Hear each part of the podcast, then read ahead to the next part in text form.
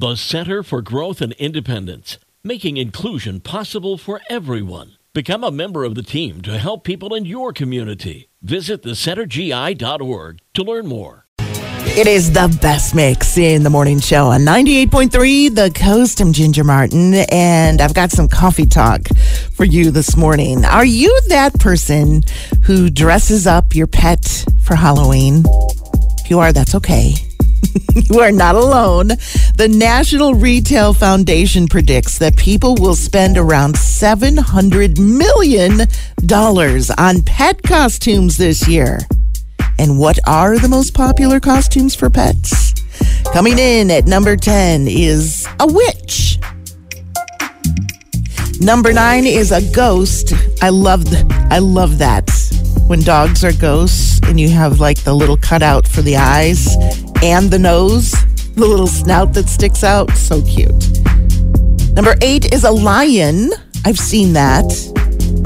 Number 7 is a cat. What? You're dressing your cat up as a cat?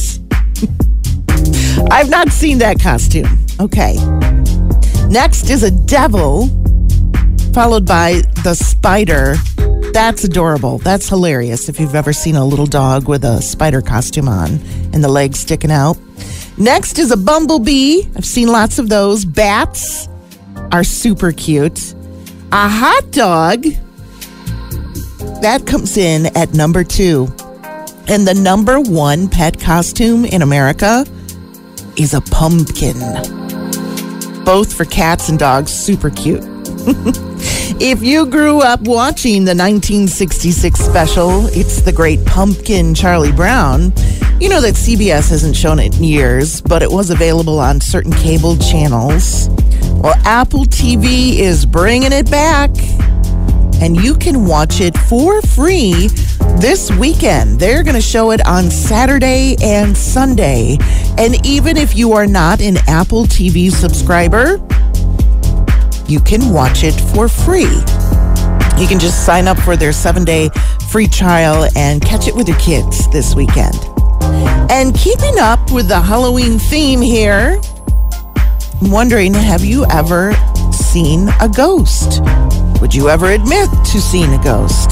Well, a new survey found that 60% of people say they have seen a ghost. And more than 40% believe their pet has seen a ghost too. Women are more likely to believe in ghosts than men, 20% of women. And more than 30% of respondents in this survey said they have either lived in or stayed in a house that was haunted. So maybe now it's going to be easier to talk about with people th- without people thinking that you're completely crazy. Maybe. It is today's coffee talk for you from 98.3 The Coast.